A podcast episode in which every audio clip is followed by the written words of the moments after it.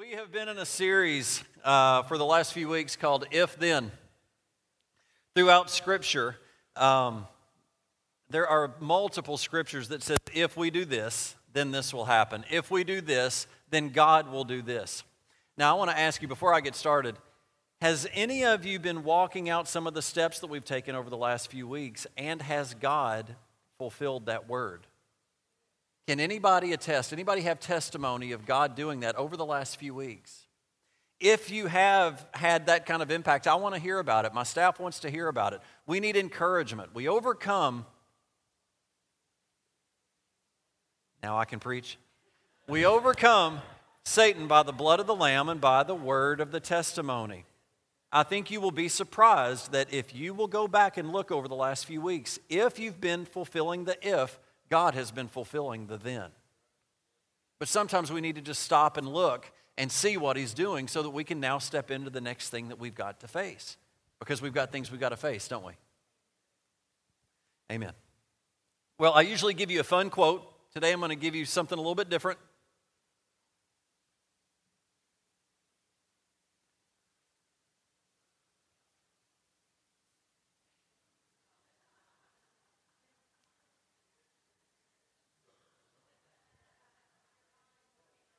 Oh, guys, get off my computer. Justin, you just messed that all up.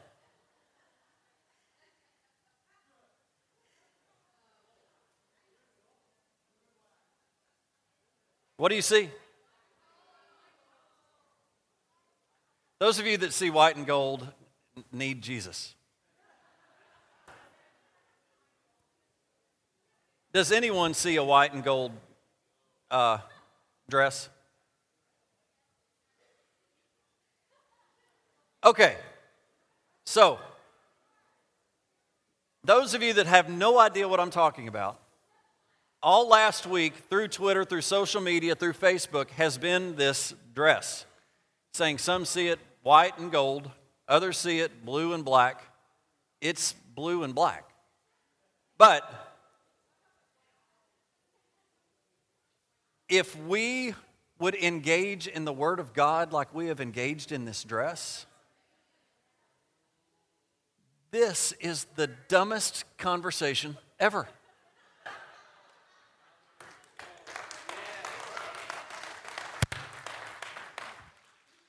I have had it. I have been discussing it. There is no, no point except to argue. That's all it is, is one big fat argument. But as easy as it is for us to buy into something and to talk about it and to chew on it, to look at it and to show it to everybody, can you imagine what the earth would look like if we took the Word of God and applied this, this passion to it? People would listen, people would hear, people would chew on it. We waste our time on stupid stuff and we leave out the important stuff. If then, if then, let's look at it right here. So I, am going to give you one point today. If you don't take away anything else, take this away. This is the point before I get to the if then scripture God first, God filter. If there is some way that you can hang on to this for almost every moment of your life, God first, God filter. So, last week we were looking at if, if you abide in the Word of God, and I, I kind of gave the picture, I didn't kind of, I gave a picture of a map that if you had a map of Chicago needing to go to Soldier Field, but for some reason you didn't realize you were given a map of Detroit and it said Chicago on it, that no matter how hard you tried to get to that destination, no matter what great effort you gave, no matter how much studying and how early you got up and how hard you worked, you would not reach that destination. There's no way if you had a map of Detroit trying to find a place in Chicago. Well, Elizabeth and I were talking this week just about this message, and she said it was a good message. I got it, but what I didn't get is how do we know we have the right map? How can I know I'm following the right map? And of course, she knows, but just kind of had that question because I didn't go into it. So today, I want to ask you do you have the right map and do you know how to get it? I want to rephrase it this way Do you know how to abide? If the key to our breakthrough is in abiding in the Word, do you know how to abide? Is it messed up again? Oh, okay. How do I abide? Church, I want you to know that we can know that we have the right map. This is something that we can know. The Bible teaches us in John chapter 8, verse 31. John chapter 8, verse 31. I kind of think I lost connection when y'all messed me up back there. It probably was me, but we're going to blame it on them. Let's try it again. There we go. Um, okay. Then Jesus said to those Jews who believed him, If you abide in my word, you are my disciples indeed. This is to all believers. If you consider yourself a Christ follower, if you say, I am a Christian, then if you abide in my word, you are my disciples indeed.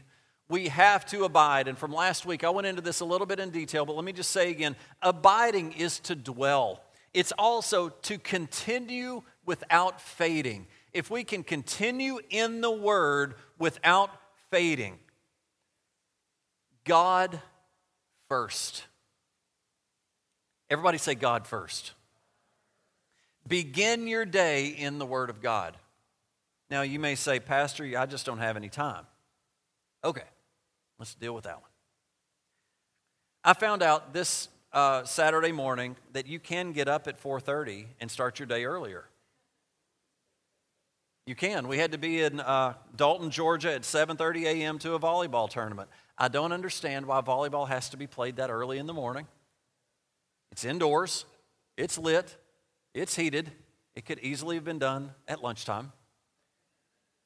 But glory to God, we got up at 4:30. You can get up 15 minutes earlier. I know you can because you do it for everything else. You can. I want you to know that 15 minutes will change your life. 15 minutes will change your life. I, it's my testimony. It has changed my life and it continues to change my life. But what we do, my abiding, and what I believe that, the, that uh, God shows us, and I'm going to show you that it comes first. Get up 15 minutes, go through my word, and now I've got it. It's in my heart, it's in my mind, it's in my belly. I've just ate on that word. So, how do we continue without fading? In the car, I continue to chew on that word, that word that I read. I get to work, and before my meetings, I continue to chew on that word. I get to lunchtime, and I sit down and I'm eating my meal and I continue to chew on that word. Now, it's not 24 7. I don't do that 24 7. I have to engage with my family, I have to engage in my work, I have to engage in certain things through the day. But when I can slow down for a minute, I can abide in that word that I just read and chew on it. Now, Sarah Beth this week heard something on the radio and said, uh, they were talking about meditation, and she said, Well, I thought meditation is bad. No, the world has made meditation bad. Meditation is good. Meditation means to ponder, to chew on it.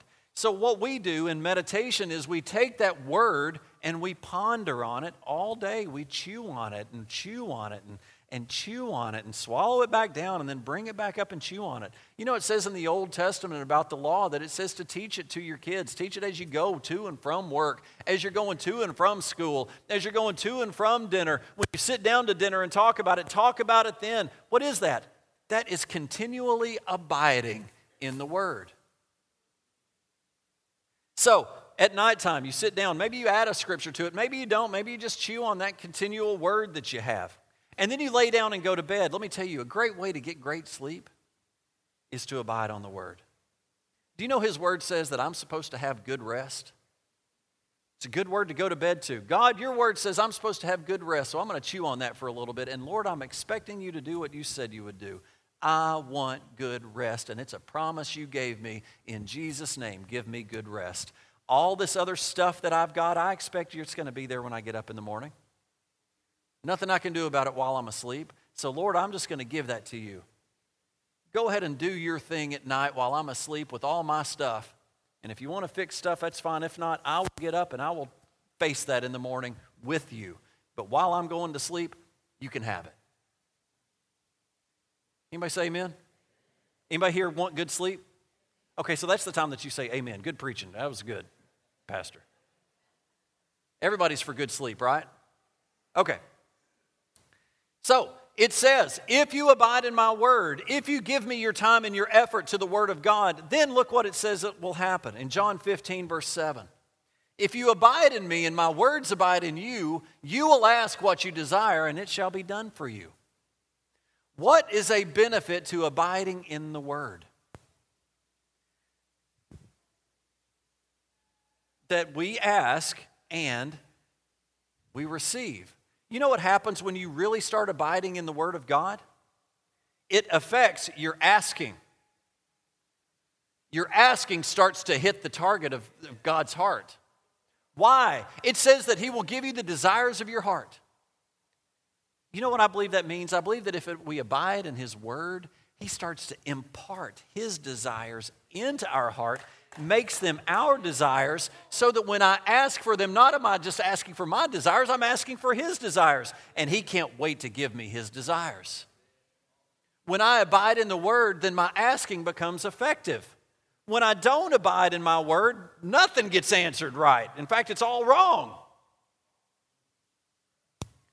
So if you're asking and not receiving, then we're probably hooked up, messed up somewhere up here on our abiding. So, what's the answer? God doesn't change. Who needs to change? We do. Can you guys please just take a moment and say, okay, I may need to change? Doing the same things over and over and expecting a different result is the definition of insanity. Something has to change, and that is me. I have to change. My asking becomes effective. So we have to start in the Word abide, and then ask. So let's look at asking. Matthew chapter 7, everybody knows this. I think many of us know this. Many, many of you know this. Ask and it will be given to you. Seek and you will find. Knock and it will be open to you. For everyone who asks receives, he who seeks finds, and to him who knocks it will be open. So, if I can quickly, let's start with the first part asking. Do you know the kingdom of heaven is, is uh, an ask and receive kingdom? We speak, he responds. We speak, he responds. I ask, he answers. Right? So I have to ask. Okay, okay, Pastor, I need to ask. What do we need to ask for? Good question. Number one, the Holy Spirit. We ask for the Holy Spirit. Luke chapter 11 says, if a, if a dad, if you ask, if, if an earthly child asks his dad for a piece of bread, would he give him a stone? If he asks for a, a fish, would he give him a snake? If he asks for an egg, would he give him a scorpion? Well, if our earthly fathers are evil and God, God the Father is not evil, He's perfect, won't He give the Holy Spirit to those who ask? If you want the Holy Spirit, all you have to do is ask but you have to ask. He gives freely to those who ask. So, what do you need to do? Ask for the Holy Spirit. Why would we want to ask for the Holy Spirit? Good question. Do you know the Holy Spirit, one of his primary roles? It is to speak what the Father is saying to you. When we ask for the Holy Spirit and we receive the Holy Spirit, the Holy Spirit begins to communicate what the Father on the throne is saying to you, and you can hear it. I need, I need that. Does anybody need that word? So, what do we ask for?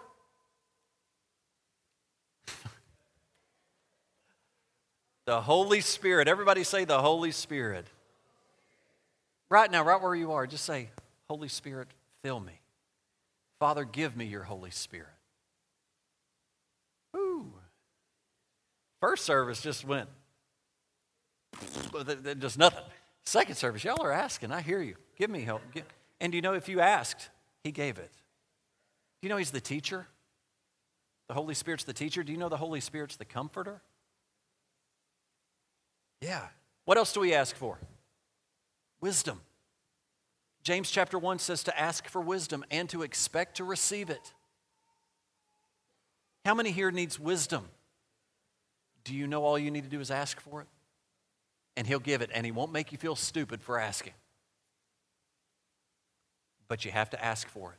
Many of you guys, ladies, have challenges this week. Why not right now ask, Lord, give me wisdom in this decision I have? He's going to give it. But finally, and there's many things to ask for, but these three things that I have for you today, the third thing to ask for is to ask for help. Ask for help. Don't drive off a cliff without yelling for help. So many times we go off a cliff and just crash and burn. That's dumb. Ask for help. God will give you that turn. God will give you that exit, or He'll put a parachute on you. But one thing I will promise you is that when you ask for help in that kind of a situation, He will give it. It says that He is our very present help in time of need. Are you in need? Right now, ask for help. Don't wait for an altar call. I might not give one. I mean, I will, but I might not. You might get a phone call and have to run out before I could give the altar call, and you didn't ask for help. Ask for help now. Give me help, Lord. Give me help, Lord. Okay, ask. Second, seek. Matthew 6:33, one of my all-time favorite verses. But seek, everybody say it. First, thank you. I'll do better. Seek first the kingdom of God and his righteousness. That's our part. The next part is God's problem, not ours. We don't have to worry about the second part, even though the second part's the motivation for doing the first part. Our part is seek first the kingdom of God and his righteousness, right? It said, ask and it will be given to you. Seek and what? You'll find. So our part is to ask, it's to seek. Okay, seek the kingdom of God. What does that mean? Has anybody ever asked yourself that? It says for me to seek first the kingdom of God and his righteousness. What is that? What does that mean to seek the kingdom of God? Okay, how does the kingdom of God work? We know how the kingdom of America works. You drive 85 miles an hour drunk, you're going to get pulled over and get in all kinds of trouble. Right?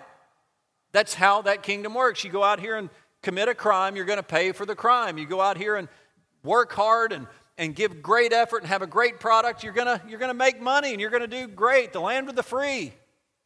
That's how this works. How does the kingdom of God works? Well, the kingdom of God works, and we got to find out what's the king's will, what's his desire, how does his rules follow, how do we follow his rules, what makes him happy, how do we fit in the kingdom of God? And I want you to know that God's will is right here. We can find God's will right here. If we abide in the word, we will know the will of God. We will know the, the direction to go in. So seek first the kingdom of God. I believe it goes right back to abiding. Seek first the kingdom of God. What is his will?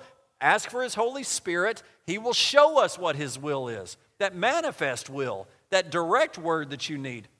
But one other way that the kingdom of God works is he speaks through his people. Listen to the teachers around you. Listen to the, to the spiritual, strong Christian people around you. I get so many breakthroughs in my mind, in my life, in my marriage, in our family from you. There are so many sitting in here today that have so greatly impacted my life and have spoke directly from God to me through you. That's how God's kingdom works. Unfortunately, my personality is to push you away. And you know what the Lord said to me? That's not how my kingdom works. My kingdom works through my people. You push my people away, you push me away. And my kingdom that will not work like that. And I had to change. It was dumb trying to do everything on my own. So, seek the kingdom of God. What else do we seek? Righteousness. Thank you. What does that mean? It means making the right decision. There is a right move that you have in front of you. There is a right move. Now, we find that out by the Word, we find that out by the Holy Spirit, we find that out by other godly people. But you, you want to know another way we find that out? Is by our conscience. Do you know your conscience knows? If you're abiding in the Word, listen, you got to abide in the Word. You got to know God and His plan. If you're in the Word, your conscience is, conscience is going to know what's right. But the hard part is you got to make that right move. The steps of the righteous are ordered of the Lord.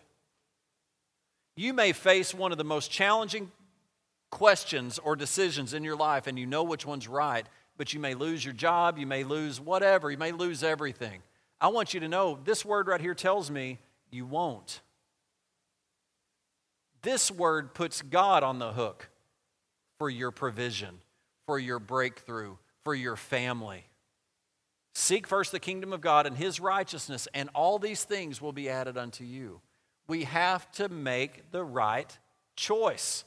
If you make a wrong one, he's given us a way out. It's called repentance, it's called forgiveness.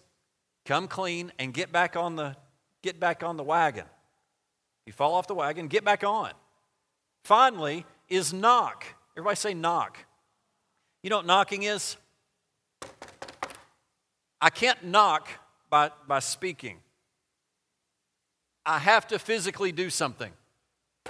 It is action. It is faith in action. I have to go beat on the door. I have to move. You have to move.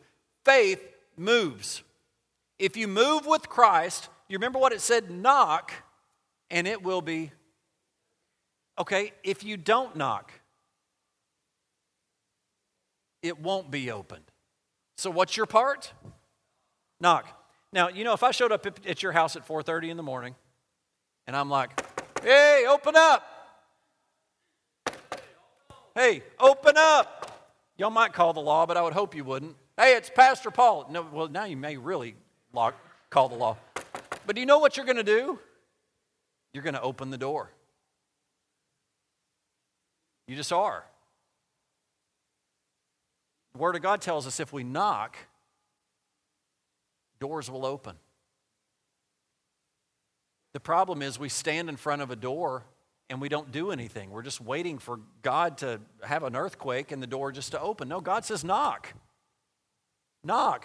In Jesus' name, the breakthrough I'm praying for over my job, in Jesus' name, doors open. I'm knocking. I'm going. I'm moving. I'm asking you, Holy Spirit, to move. I'm in your word. I'm asking for wisdom, and you're giving me some wild choices to make, and I'm going to go out here and I'm going to make them. And as I go out here and I make these decisions, you know what that is? That's knocking. And next thing you know, those doors are going to open for me because God said they were, would. You got closed doors? Start knocking. How do you knock? So, we've got to knock. You know what knocking is? Knocking is taking the word and doing. It says to be doers of the word. James 1:25 says that if we are doers, whoever looks intently into the perfect law and that gives freedom and continues in it, whoever gets the word and continues in it, not forgetting what they have heard don't, don't gain all this wisdom and, and knowledge in the Spirit and then come to, the, come to the point of action and not do it. If you will do it, they will be blessed in all that they do. You will be blessed in all that you do. Why wouldn't you do it?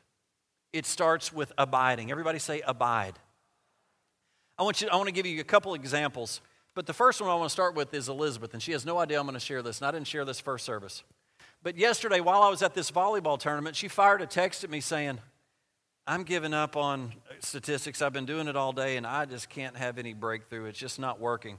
So, well, you just said you were stopping for a moment. This is for dramatic effect. Okay, I'm going to get to that. She was stopping, and she said, I'm going to pray and I'm, I want to ask you to agree with me that I can get this. Now, I want, I want you to know what she did right there. Number one, she abides in the word. She faced a challenge that she could not get over and finally stopped. Now, this is the God filter. And she says, Okay, I'm going to pray and I'm going to ask for help. Now, her help came from her husband. Biblical. I'm not making a joke. That's biblical. she's going to someone who is not just going to fill her foot full of hot air, that's just going to say a bunch of stuff that doesn't matter. She's asking specifically, Will you agree with me and pray for me? And I'm telling you, next thing you know, I, she told me later, I don't know what happened, but after that moment, things started to move. What happened? She knocked. She asked, she seeked, she knocked. She has no idea what I'm praying on today. Had no idea I was going to talk about this today. But all of a sudden, and all I did was fire back to her, You are smart, you're going to do this, you were awesome, and yes, I agree with you. That was all I said. That was the only text. We didn't even talk anymore about it. But doors started opening. I want you to know at Express Lube, I worked there seven years, and sometimes customers or employees will lock the keys in the car, and you're dead. You can't wash cars, cars can't move, and the cars are locked up. And 100% of the time, when I prayed about it first and asked the Lord to help me, I got in it. When I didn't pray, I broke something, I lost the tool in the door. I mean, lots of stuff can go wrong. But I started to recognize a pattern. Now, you would think, Pastor Paul, wouldn't you get it? You'd do it every time. Well, sometimes you just have an emergency or people are screaming at you and the alarms are going off everywhere and you forget. How could you forget that if it's 100% effective? We just do. It just happens. That's this God first, God filter. Can everything that you do have that filter of God to go before you? Whenever Elizabeth and I ha- have challenging situations uh, just in relationship, if I will put a filter before that of God, God, give me wisdom, let me not say something stupid, because believe me, I do that. Lord, go with me here. Help me be a support to her and help me help her. Show me how to serve her and how to love her. But at the same time, you've, you've called me to go in a direction that she may not see that we go in. Help us to see this together. Do you know? She didn't even know that I pray it. Do you know that God moves? Maybe He moves in her, maybe He moves in the circumstance. Regardless, He moves.